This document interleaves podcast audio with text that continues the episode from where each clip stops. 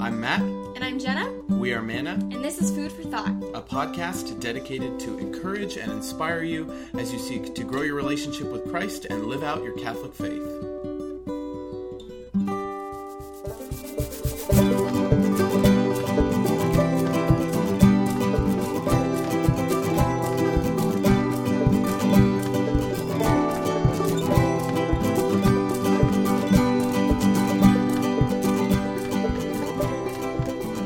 Jenna, did you hear that they're opening a restaurant on the moon?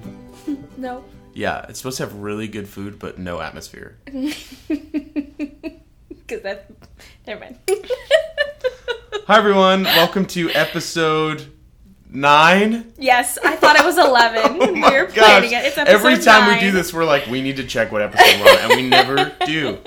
Um, Jenna, you want to share your joy junk Jesus? Yeah.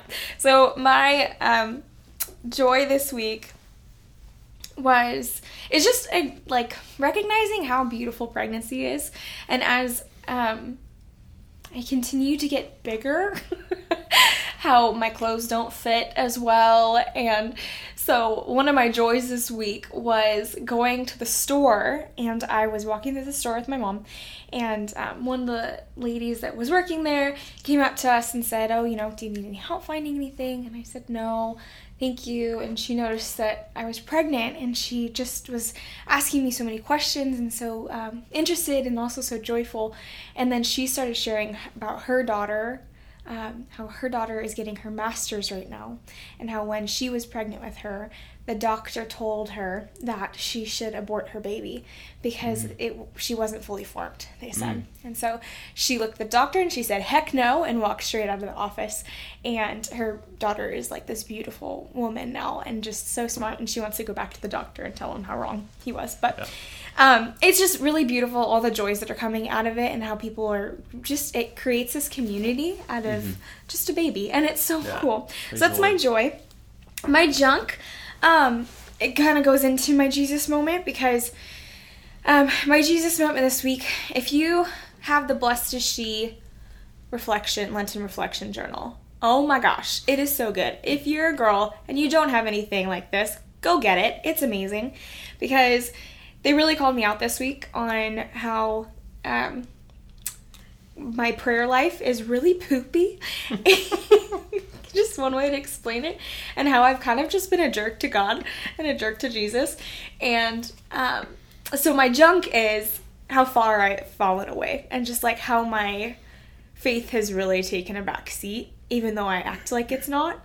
Um, and then my Jesus moment is how my heart has finally like opened back up and is re- recognizing all of these things and these wounds and things that um, I really need to start acknowledging and just like allowing Christ back in. So those are my joy and my junk and my Jesus. How about you, Matt? I, when you said what you just said, I'm really tired this morning when we're recording this, so I'm probably going to say bizarre things like this, but I imagined that I was watching like a Mr. Rogers style infomercial on prayer, like on EWTN. And Mr. Rogers came on and was like, Is your prayer life poopy? And that's what I thought of when you said that. Good. I'm And you glad. would, you would be sitting there like, Yes, it is! it's so poopy. It's just so much poop.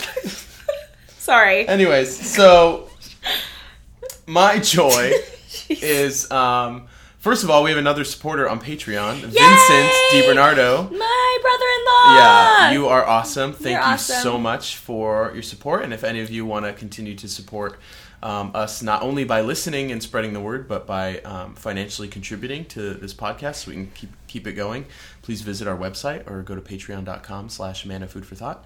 Um, but that's my joy, and my joy is also Lent. And I, I don't I don't know if that's a common thing that's said, but um, I really love the discipline of Lent and because I'm not a disciplined person, and I very much try to be. I am with everything where people depend on me, but when it comes to myself, my own like independent goals, I'm very, very not disciplined. So Lent has been beautiful so far because I've been really diving in and trying really hard, and I know we're only like not even a full weekend. I know. Um, and you know, next week I'll be like, "Lent sucks." It's so But, horrible. um, that's my joy right now. My junk. This is gonna sound weird, but my junk is Fergie What? because last night or yesterday, she sang the national anthem at the Uh-huh. NBA All Star game, and it was so bad. It was she was like trying to seduce the microphone, and just uh say, can you see? It was just like gross. So. That's you, your It is because I have a really like I have a really powerful attachment to people singing the national anthem well. Aw. And so if y'all need to see the best rendition ever, look up Whitney Houston singing the national anthem at the Mm. Super Bowl. Um, I don't know what year it was, um, but it was a while ago, and it's a grainy little video, but she is like effortlessly perfect in her singing of it. So, sorry, Fergie, Jesus loves you, but um, please don't do that again. And um, not that you'd be listening to. Well, maybe you could be, and if you are, I don't mean to criticize you, and you are a child of God. I don't know why I'm talking to Fergie Okay. right now. Um, she's not going to listen to this. So, anyways, my Jesus moment um, on Saturday, I went to a funeral for one of the young um, young people who passed away recently in South Orange County from suicide, and it was a really beautiful ceremony, um, really beautiful funeral mass. Just the way that the family allowed the community to mourn with them, and just the beauty of that, and what people shared, and there was just such a spirit of grace and, and healing there. Um, it was just really beautiful to witness, even though I didn't know this young man. Like it was just, I felt very connected to everyone there. So it was just a really profound um, thing. And that kind of ties into what we're talking about today in terms of community, because we, we really wanted to talk about um, kind of this idea of loneliness and how um, our culture's view of friendship and community is not really how God uh, like calls us to be in friendship and community to call us out of those moments when we're feeling loneliness or feeling like our desires maybe are misplaced like we're constantly being maybe let down in relationships and kind of talking about how to prioritize that and what does a really good authentic catholic friendship look like or faithful friendship look like and how does that call us to accountability and how do you call like a friend out when you know that they're going down the wrong path or you know that they need to be called out for something that they need accountability with. So that's kind of what we're talking about today. So um, we're going to start off by talking about loneliness and like what is loneliness and why do we experience it? Um, and so for me at least what i see um, in the world like loneliness in my life and the people that i've observed is really when we experience uh, it's what we experience when we we're looking for our ultimate acceptance in someone or something other than god. You know because we have that ultimate desire for god that only Yeah. he can fulfill. And when we place that in any other thing or person um, and we let it rest solely on their shoulders we end up eventually feeling that imbalance and then that loneliness creeps in. Um, and so this might manifest when you have like the loss of feelings in a relationship. You know like um, i don't feel like i have any friends because we don't have that like warm excitement of our friendship or i don't feel the passion in my relationship or my marriage anymore or i don't feel i don't feel god anymore so he must not be there. Um, and and i think if we think about that rationally like we know just because i don't feel like the warm tinglies like anytime I, I think about God or I'm in prayer, it doesn't mean he's not there. You know, um, Mother Teresa um, of Calcutta, she um, always she recounted in her writings that when she had her like kind of powerful call to the sisterhood uh, and really felt God in a really profound way. For 50 years after that, she didn't have that same feeling at all. She called it her dark night of the soul. But that didn't mean she doubted that he existed or that he was there. It was just like, it wasn't about the feelings anymore.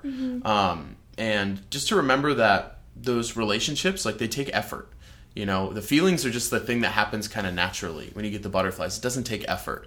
But after that like it takes work you know and it takes effort on both sides.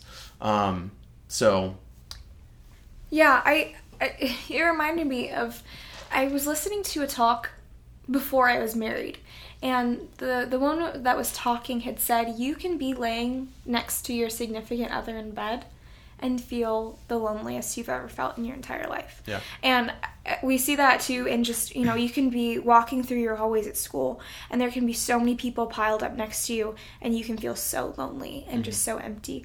Um, but it's this, it's really this idea that um, we really need to be investing in the people around us but yeah it's not an emotional investment you know Mm-hmm. and that emotional investment sometimes will you'll not get anything really out of it and you won't have Yeah. those same emo- emotions just like you said um, but it really does take that work and that effort because there's been plenty of times in my marriage now that there's been like okay i don't feel like we're on the same page and it makes you feel lonely and then you can Yeah. do that within friendships you know um, you guys can be going down two different paths and it just feels like you're not on the same page and that you're extremely lonely in your journey Yeah. And I think like we that goes back to that we're misplacing our desires for like acceptance with God.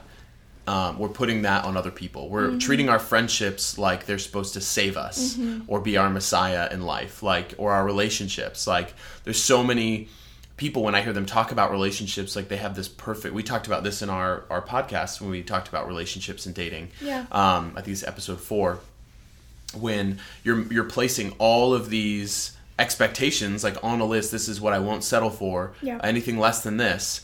And then you read it and you realize like am I anticipating a spouse or am I just waiting for Jesus? Because this person I've written down seems a little perfect you know mm-hmm. and the person that I meet is not going to be. And so mm-hmm. and also asking like am I living up to those standards you know mm-hmm. talking about that. And so realizing it's a two-sided um thing and also like i think this is really from the prevalency of social media as well like Oh um, yes. you know you can it's amazing you can have thousands of friends uh, virtual friends and just like you said jenna be the loneliest person in the world and feel Yeah. like nobody understands nobody relates and so i think we have to recognize in those moments when we feel lonely like to take a, a second and say like okay what is it i'm really desiring? Mm-hmm. And how how and why am i not getting that from my relationship with god right now?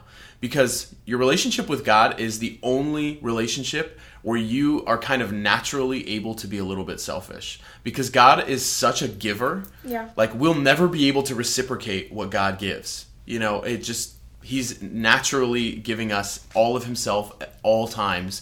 And our response is basically just the best response we can give back to him in love and just like accepting that. Mm-hmm. You know like there's nothing that we can do for god that and to make him more than he already is.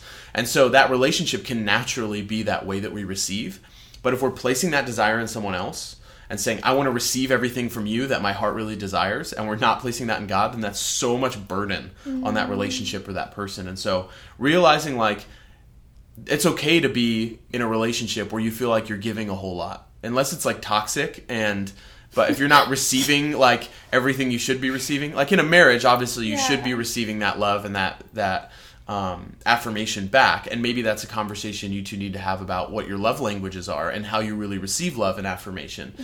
But um, if you're really looking for that, like, I want to receive so much out of this relationship that I'm not getting, ask yourself just for a moment is this because I'm placing an an undue expectation on this person that they'll never be able to meet mm-hmm. and that it's really something I need to be looking to God for. And also I think there's also something to be said of the fruitfulness of solitude.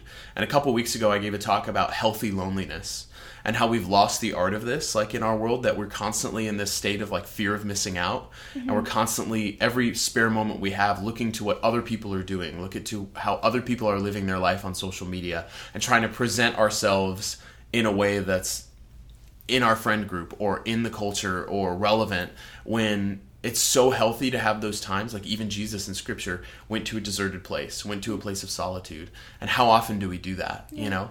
Um, and so to recognize in those moments like and acknowledge what am i really looking for and uh, so that moves us into the next thing is um, asking ourselves are our friendships fruitful because if we're constantly feeling like this and we're realizing you know in those moments of loneliness i'm looking for something that my friendships can't give Yeah.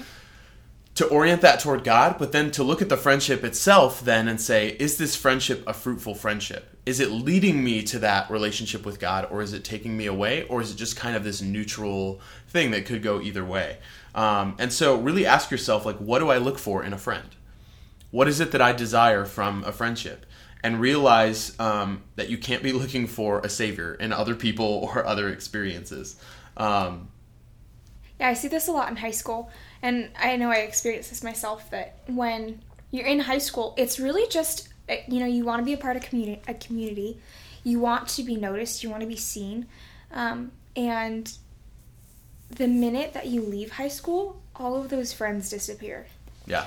And it makes you recognize, oh, wow, we weren't actually friends. Like, we weren't actually investing in each other. We, it wasn't actually a fruitful relationship. It was just me trying to have something other than just myself alone. Mm-hmm. And that's really hard sometimes for any of us to really recognize that you know we're we're in a, a friend group or we're in a, a relationship with somebody that um, is really there just as a means to an end of just having Mm-hmm. people around us and that can be really really terrifying to step back and look at relationships like that and think okay you know what this actually isn't benefiting me and we're not there's like we're not growing together. We're not growing in faith together. And we're not growing towards heaven and walking towards heaven together. And that's a really really hard um, choice to make and a hard decision. And also it also feels like you're just leaving that person behind. Yeah. but it's something that you really really need to look at. And there's nothing wrong with stepping back from a relationship and saying okay this isn't fruitful. I i still love you and i'll still you know see you sometimes and check in and how is everything going? But um, is this really a place i really need to be investing my Yeah. time and my effort in? And especially in high school and in college too. Um, those are really hard times to do because Yeah. you feel, you can feel very very alone and very isolated when you do that.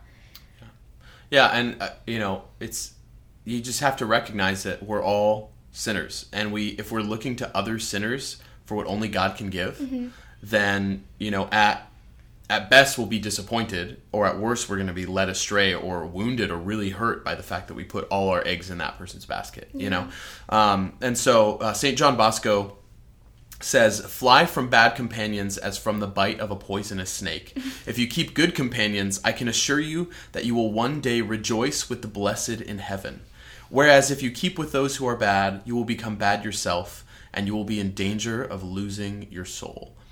And I think this reminds us of the fact that, like, friendships have a purpose. And it's not just to, like, occupy my time, you know? Yeah. Um, it's to point us to our ultimate friendship with God.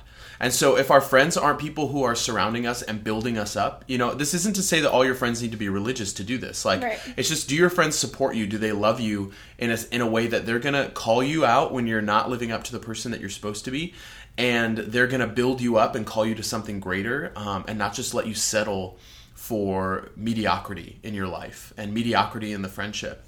And I think um, too often we allow ourselves to be kind of like the the holiest person in the group. You know, we have a lot of different friend groups and especially if you're kind of getting involved with your faith or maybe you're involved in ministry, you have those older friends from childhood that like, you know, you've grown up with and you have that connection to and you hang out with them and you're like, "Okay, I'm I'm the churchy one now. I'm the faithful one now." And so they may say and do all this stuff, but I don't have to. Um, but there's this you know quote that's thrown around all the time by Jim Rohn. He says, um, "You're the average of the five people you spend the most time with." And I think that if you look at the five people you spend the most time with, you'll start to see like bits of yourself, like in their habits.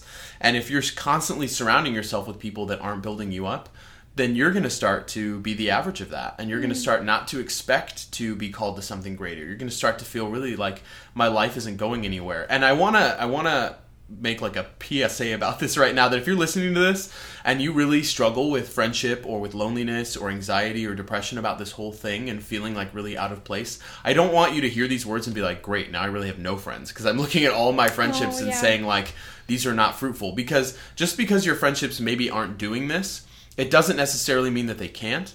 Or it's just might be an in, might be an indicator that we're misplacing our desires that only God can fulfill in our friendships, and then we just have to look at our friendships through a different lens. So it doesn't necessarily mean that we don't have authentic friends. It might mean that we're just not authentically uh, entering into the friendship as it would best, you know, build us up in our own faith. And so, um, to think about if you're the holiest person in your friend group, your close friend group, you probably need new friends.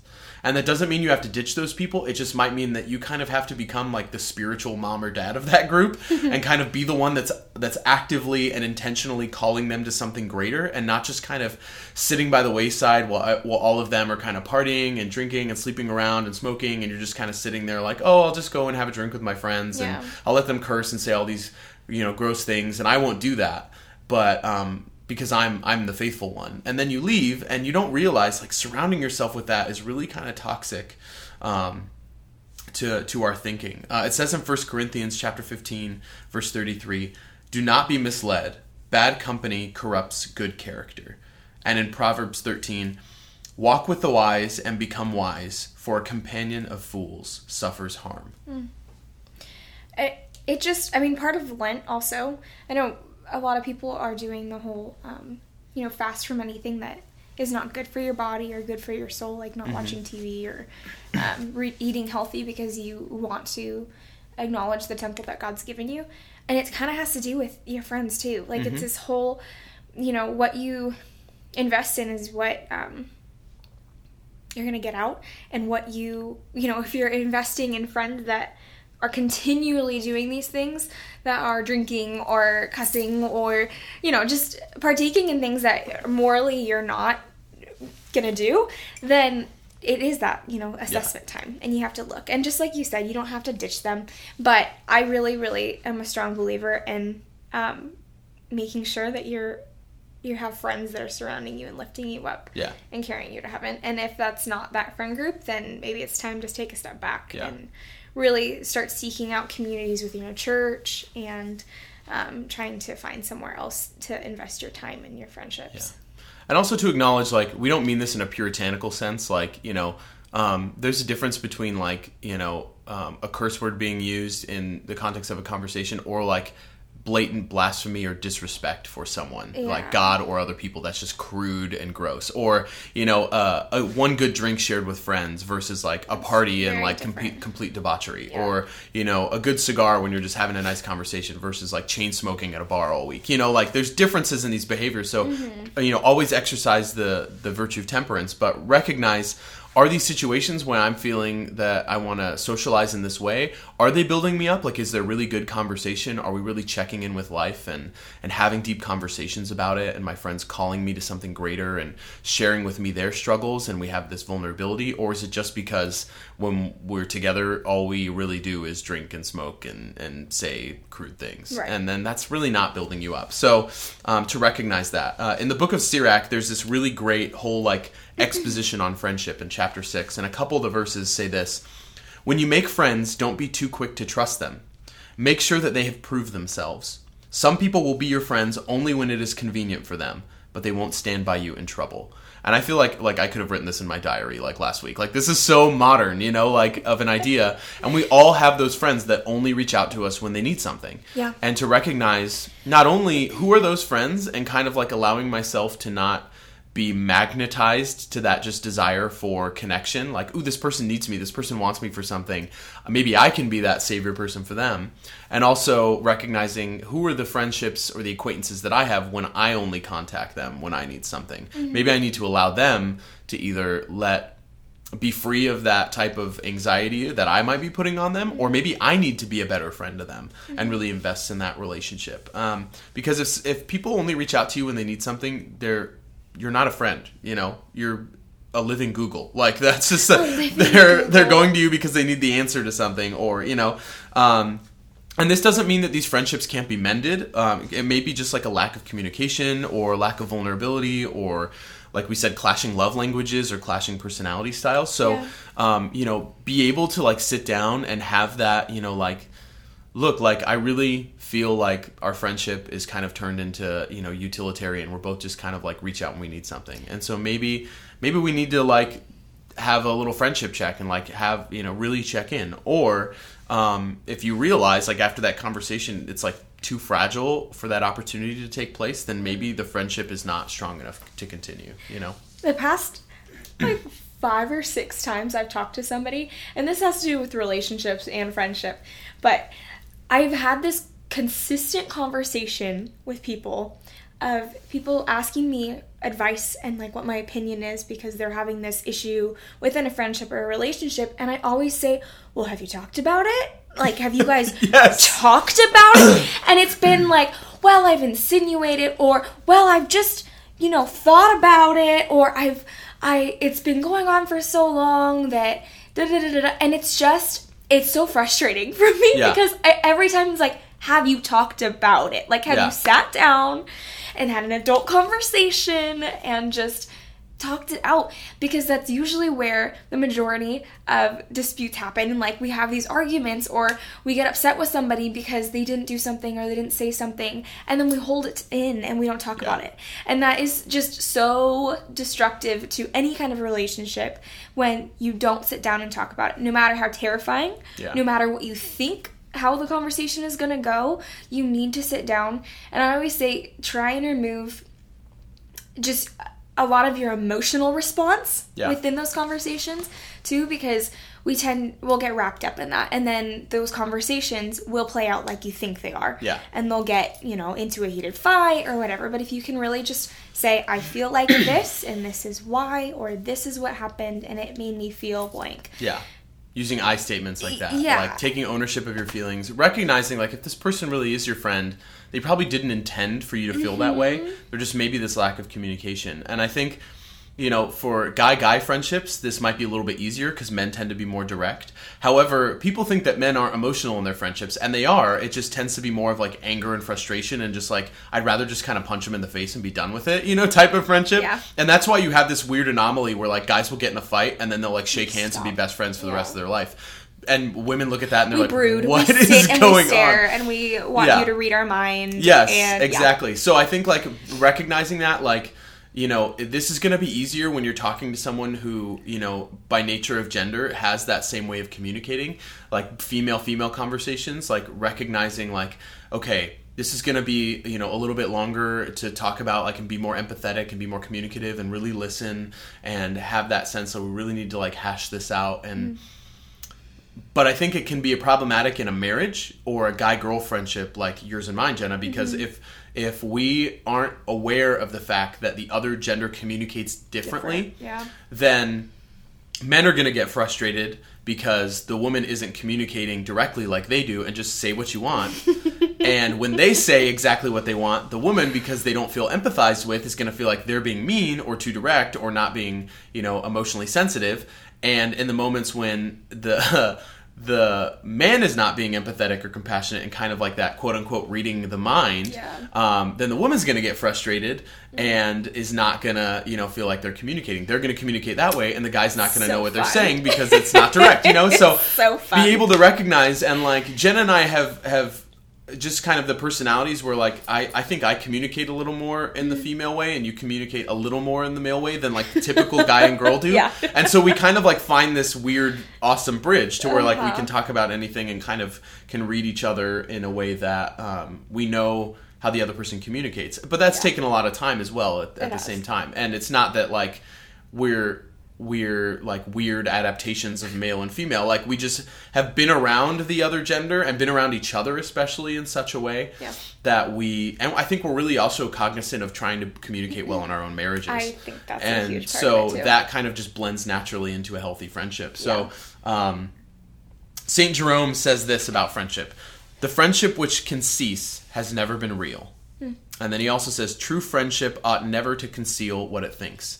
And so I think exactly what you said, Jenna. Like, I always say that if people just said exactly what they were thinking, the world would be such a more, like, easy place to navigate. And it would be very, like, really painful and shocking and scary initially. But then once people just were in the habit of doing that and just saying, like, look, actually, I really didn't like that you said this because it was really, you know, offensive to me. And I know you probably didn't intend it that way, but, and just kind of like allow your emotions to not run the conversation, but be Right. very, like, practically direct. This might be my male side taking over, and bit. women are probably listening to this like, you have No. no idea what you're saying. We can't just do that. So I'm going to shut up. Um, well, I just think of all the things I would say, and I think I know we've all had those moments in the car when we're like rehearsing our end of the conversation, Oh. and we're like, if they say this, then I'm going to say, well, you should have done this, and that'll be it, and that'll be my mic drop moment. It's like, okay, It's that, it, it yeah. can't turn into like you know a crazy argument to win. Like, or you argue with yourself after you've had the conversation Yes. of the things you weren't gonna. Yeah, it's good. anyways, so. that whole like those those two things we just talked about recognizing loneliness and then being able to look at our friendships and say are they fruitful um, and if they are or if they not how then do we seek virtuous friendship okay and so that's that's this next thing so i want to preface this by asking this question like do you if you look at your group of friends do you have friends like the people in the story of the paralytic from luke chapter mm. 5 Friends who are literally, if you're paralyzed in your sin or paralyzed in life, are literally going to rip open the roof of a stranger's house to lower you to it. Jesus. Yeah. Like that's they're going to fight to get you back to who you were created to be. If your friends aren't like that, then you need to really try and seek virtue in that friendship and try and communicate with them to make it that type of friendship. But if you can't force it, and if they're really not willing to put in the effort, or it's just not gelling, or it's not fruitful, then really seeking out those people who are going to do that. Um, St. Francis de Sales says this Love everyone with a deep love based on charity, but form friendships only with those who can share virtuous things with you. The higher the virtues you share and exchange with others, the more perfect your friendship will be. So, true friendship, based on what Francis is saying, is friendship that seeks the absolute best in the other, builds one another up, it leads each other into deeper relationship with Jesus Christ. Just like that quote to to love someone is to will the good of the other, which I mm-hmm. think is St. Thomas Aquinas. And that isn't just our relationships, but it's always kind of talked about in theology of the body. But really, that's friendships too. Like, am I really willing the good of the other? Um, and recognizing, like, I don't need to be repaid for the good things I do in a friendship. I don't need to be, you know, given back what I give in a friendship because it's my desire to do this for the other person out of love and because I want to lead them to Jesus. And in leading them to Jesus, I'm also going to Jesus. And so there's this fruitfulness that naturally comes about when you realize this person's not my savior, but together we can walk with each other in our vulnerable moments toward the savior. Yeah. And in that, we're both drawing nearer to him. This may be really, really stupid, it's fine. Um, while you were saying that quote and while you were talking about that, my brain went to um, MySpace. What is this? I'm so young and hip, Jenna. I don't know what this MySpace is. Oh my gosh! of. Oh my gosh! My brain went to MySpace and like your top five, top eight, yeah. and like or your top eight or whatever it was, and so I was just like, how you know, And when we have like top, all the other friends. one wasn't your Oh, man, top the one, fight- you weren't your top one's top one. fight. the fight. But it just it makes me think of how you know we have all these friends, um, but then you have your top couple friends. Yeah. That you really are, you know, striving for heaven together, and you're going, and you can have all you can have all the other friends. Yeah, there's an that are- appropriateness to acquaintances Yeah, and to, you know, and- like work relationships, but Yeah. like not investing so much in a sense like I'm looking for my own fulfillment, acceptance, you know, desire for love and relationship in this relationship that or this friendship or acquaintanceship that's really not going to lead me there. Right. You know, recognizing my desire really is for Jesus ultimately in every relationship. So which ones are going to get me there and let me invest the most time in those? Was it top eight or top five? Did- You could do your top four, your top eight, your top sixteen, Oh, or your top thirty-two if you're just like selfish and you can't decide. So All of you are my best friends. I Okay. just want to please everyone. So um, that passage from Sirach, um, chapter six, also says this. Verses 14 through 17 say, A loyal friend is like a safe shelter. Find one and you have found a treasure. Nothing else is as valuable. There is no way of putting a price on it. A loyal friend is like medicine that keeps you in good health. Only those who fear the Lord can find such a friend. A person who fears the Lord can make real friendships because he will treat his friends as he does himself. Mm. And so I think that like that passage when you read it, y'all, like Sirach chapter six, is so modern and so convicting. Like when you just like put every friendship you have up against that passage and just be like, man, like I need. It, it causes me at least to think like I need to work better in my own friendships, Yeah. and then to recognize like this person kind of sucks right now. Like in my friendship, like I need to kind of call them out and see what's going on, and to recognize like no friend is likely sitting in their room thinking like I can't wait to make Jenna feel like she isn't loved or you know like whatever. It's it's normally there's something else going on, and so my would be so I know it would be awful. And if you find out they're doing that, then just be like bye Felicia. But like recognizing like there may be something going on in their life Yeah. that's causing them to maybe like not feel like they're giving a lot to the relationship and it's our job as the other end of that friendship to really put aside our selfish desire for like I want the attention of this friend. I want them to invest time. I want them to check in with me and say, "Hey, I was thinking about you today or I'm praying for you." And recognize like, "Oh, I need to be doing that too." And this might be a sign that they're not doing so good. Yeah. And to reach out. And so, I think the question then is how do we find these friends? Um, when we I think for me, when we're looking for virtuous friendships, then we need to frequent the places and activities and events that build up our virtue and that are naturally gonna introduce us to people who are doing the same. Yes. So like if you're not going to find a well, usually it- Typically. not in the uh, setting aside the rarest of occasions. You're not going to find a fruitful marriage potential spouse or definitely a fruitful friendship if you're like, I'm going to go look for a new friend, maybe at that bump and grind club down the street at 1 a.m. when everyone's plastered drunk and. um, Specifically 1 a.m. is a good time yes. to go find friends. Yeah, yeah. Was that How I Met Your Mother? Where nothing good happens after 2 a.m. or something? I'm like after 9 p.m. Like, please, like, turn your phone off. Like, Go to bed. after 9 p.m. People are getting bed. shady ideas when they're texting you. So, but um, to recognize, like, okay, if I want faithful friends, where would they be hanging out? You know, if I want to be a person who seeks virtue, where are other people who seek virtue going to hang out? And I'm not saying like you only have to go to church to find friendships, but You can only find them in chapel. should- yes, only at daily mass. Only there. When you look around, whoever is Gregorian chanting the loudest, that is your future best friend. Best friend. Um, no, it's like recognizing like okay, maybe there's um, a Bible study nearby, or maybe there's like a, a singles dance class in the early evening or in the afternoon that's like a good place, or maybe in the student union at school, like at a, a university where people are really trying to strive to be the best that they can be. You know, you're gonna have some hit and miss in those situations as well. Like just because someone's coming to church doesn't mean that they're you know really pursuing a life of virtue. You know, you. um, so, and I want to shy away from also talking about this in the context of relationships because we've done an episode on that. But you know, for friends too, like recognizing just because someone is Catholic or says that they're Catholic doesn't necessarily mean that they're going to lead you to Jesus Christ in their friendship. They may have a lot going on. They may be at a very you know. Um, difficult point or beginning point in their journey and are still battling a lot of different temptations and to just be aware like um, that um, was it the passage or great this is one of my tired moments Here i can't go. remember what i said um, oh when uh, in sirach it said um, make sure that they have proved themselves. Like don't be too quick to trust them when you make friends. So recognize like i have to look for friends in the right places but then also have that that guard up and not say like just because i found this friendship at a park or at a flash mob or I went and did this random escape room in the middle of the day or you know fun things that really like challenge your mind and your body you know at the gym or this or that. Like Yeah. look for people who are really trying to build themselves up body mind and soul and go to the places where people would do that.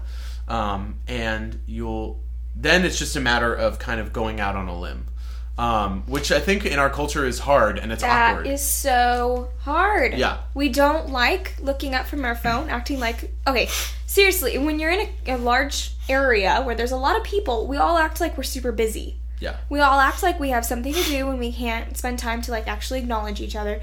And so we have this like mindset that um, nobody wants to talk to each other and we're all too terrified to do it. Yeah. And so just really being bold and confident and just saying, "Hey, I'm blank. How are you? How's your day?" Yeah. And starting a conversation because it's really probably not going to happen if you don't do it. Yeah. And this could be like something as simple as like when you're standing in line, uh, you know, at a matinee movie theater and for the concessions Yeah. and just saying, "Oh, hey, what movie are you seeing?"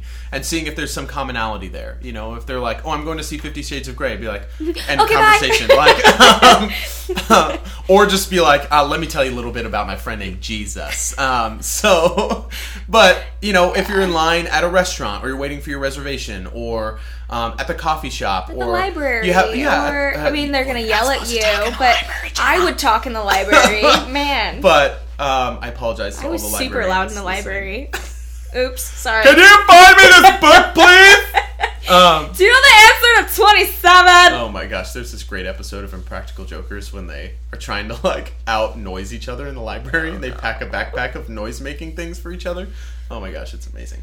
Um, those that? are friendships that have a good time together. Those guys on Impractical Jokers. Um, they do some dumb stuff though, but I love watching them. Anyways, and so this can be awkward. And so I think um, the older you get, it seems more and more difficult to make friends. And I think this is because we come we become more and more worried based on our experience Yeah. of what the other person will think of us if they'll judge us. But if if we if So we're true. meeting them or encountering them encountering them somewhere or at something that already establishes some type of commonality, especially if it's a commonality of seeking virtue or seeking like a depth of faith, like a Bible study or young adult ministry or something like that, or you know at do- after after mass at donuts or in the courtyard of your church, you know, it's going to be a lot easier and more likely to make a virtuous friendship. And so having that willingness to say like, "Hey, I'm Matt. What's your name?" you know, and in my experience, even if people aren't like very, you know, open to the idea of like you just like kind of bursting into their life in that moment and Yeah. trying to start a friendship, most people when you say like, "Oh, hey, what's your name?" like they're like, "Oh, hi, I'm so and so." Like no one's like, "I refuse to tell you my name because Do you do not not look like to the me." person that I want to talk to." And if they they do respond that way, then that's a good sign that you do not want to be friends with them, you Yeah. know? But 99% of the time, people are at least willing to like shake your hand and say their name. yeah. And you know, give you that one, you know, sentence opportunity to like you know, have some small talk, maybe establish a commonality Yeah. or something like that, you know. I was that Um, jerk for Kelly, one of my good friends from, who's in Mississippi right now. She wanted to be my best friend freshman year of high school, and I did not want to talk to her. it's a total jerk. So sophomore year, we got placed next to each other in class, and she started talking to me, and I was like, I don't like you just because you're here, and, and we became best friends, and Yeah. it's been good. And you didn't So like just- me when we first met. Whatever. either. I just don't like people This sometimes. is just your. I think this is just a you thing, Jenna. Sorry, everybody. All of Jenna's friends listening are like, "Did Jenna hate Wait, me when Jenna we first met?" what? Odds are yes. Um, Sorry, so I love you all. so when we have this virtue seeking friendship, like I wish we had the formula to tell you like this is how you go about it, but like look in the right places. Like when you go to confession, say I'm going to avoid the near occasion of sin, the people, things, and places that um, lead me to sin. Think about the opposite of that. What are the people, things, and places that are going to lead me to virtue?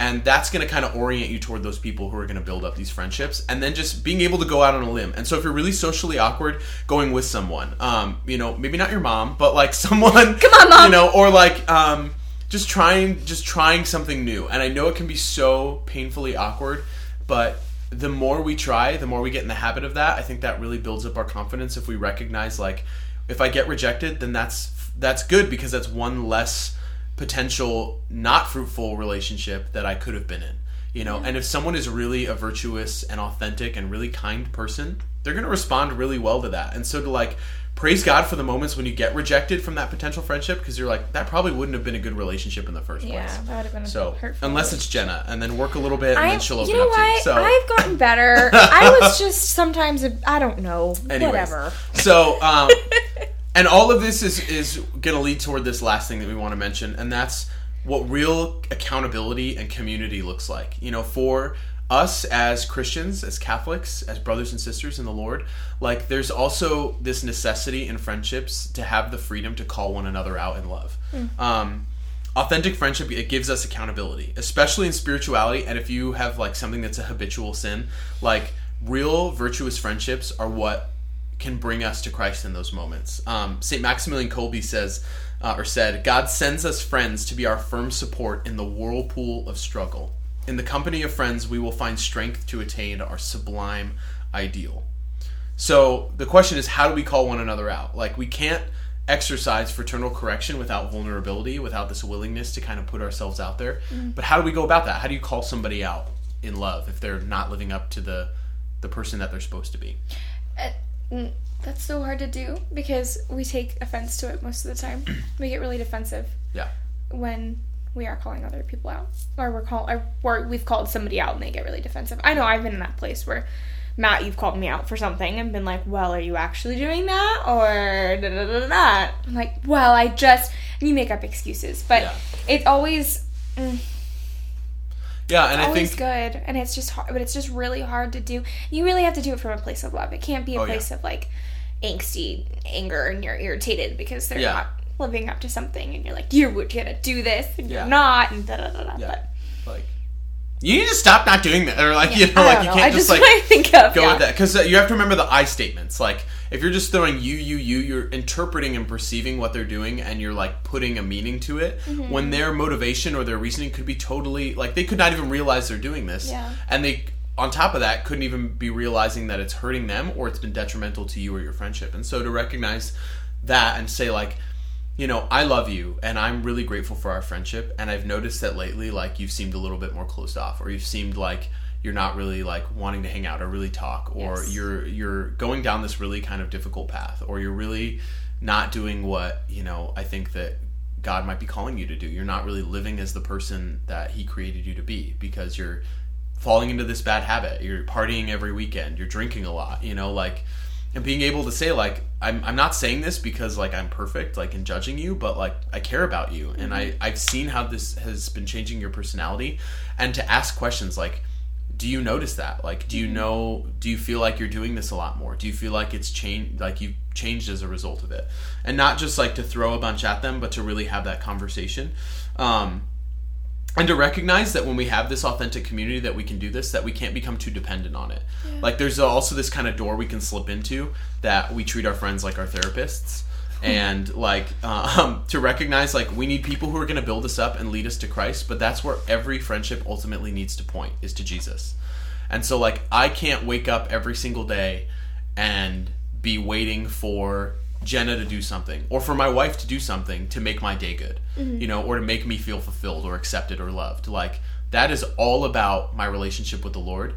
And if my marriage is healthy and my friendships are healthy then those are going to be building me up and leading me toward that. But they're not ever going to be able to replace it.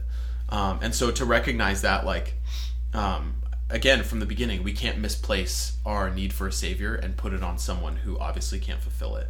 Um, edith stein who um, became saint teresa benedicta of the cross she said this um, on the question of relating to our fellow man our neighbor's spiritual need transcends every commandment. Everything else we do is a means to an end. But love is an end already since god is love. And just kind of aff- affirming and confirming that we need to really be leading each other toward Christ in our friendship. So, Jenna, who are our who's our saint today? Some dope saints. Said Saints plural? Two of them because they built each other up. Bonus they saint. Created a beautiful community. Bonus saint. So today we're talking about Saint Ignatius of Loyola and Saint Francis Xavier, and they are, oh my gosh, they're just so good. Are so they BFFs. they are BFFs because they went to school this together and they were roommates. So they're super cool. So um, Saint Ignatius, he was born in 1491 in Spain, and he was the youngest of 13. Dang. I know that's so many kids. That's amazing and beautiful. So many kids. yeah, not Um, dang to the number, dang to being the youngest of 13. Oh, the like- youngest Oh of 13? my gosh, yeah. That's like that's lucky. Not lucky, but like Yeah, you probably get away with very everything. like placed.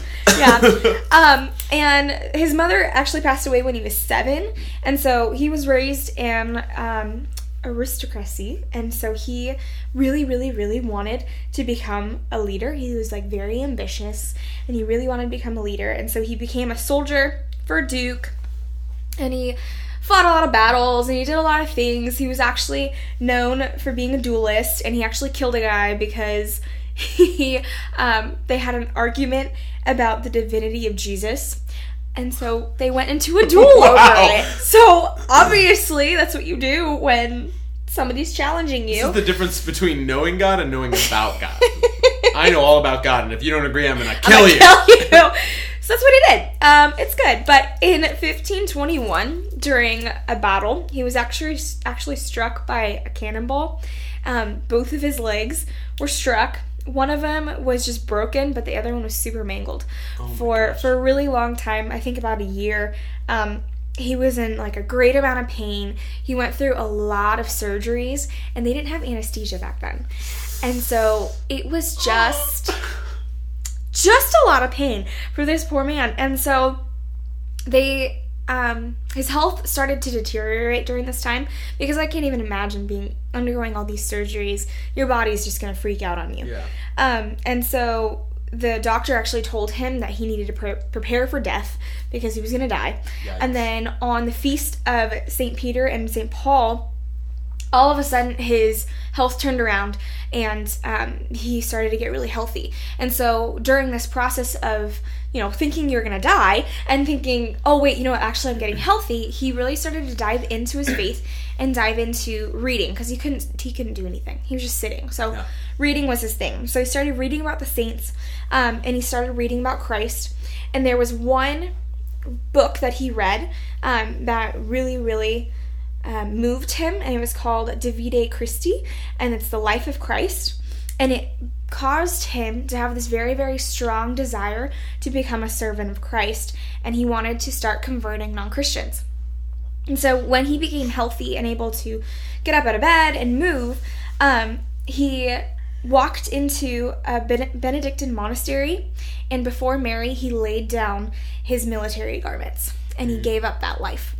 And so um, after this, he went to a hospital and he devoted his time there. Um, you know, asking for like room and board and like food and stuff and helping out there. And then during the time he wasn't working, he'd go into a cave and practice prayer um, and meditation.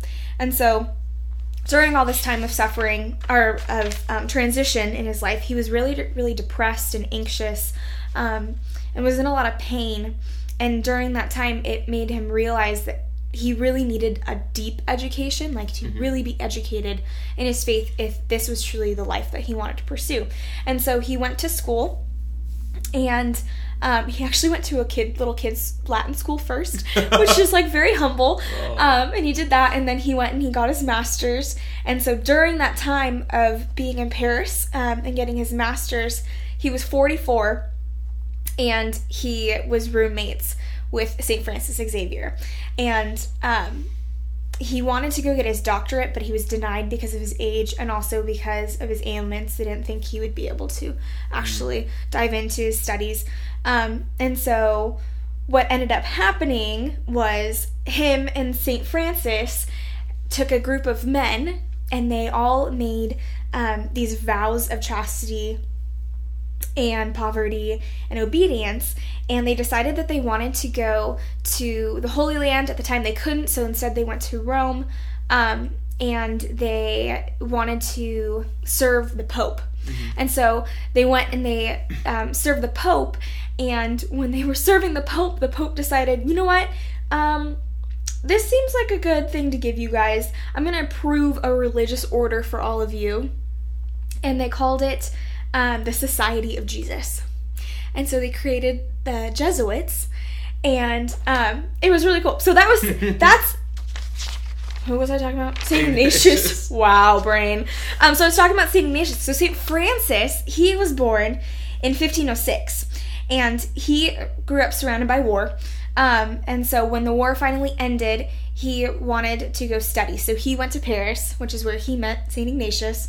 And when he met St. Ignatius, um, St. Ignatius really, really encouraged him to become a priest. And so together, um, they received their master's degrees, and then he went on and he taught philosophy for a time, but then that's when they decided, you know what, let's make these vows and let's go yeah. um, to Rome and see the Pope. And then the Society of Jesus was created.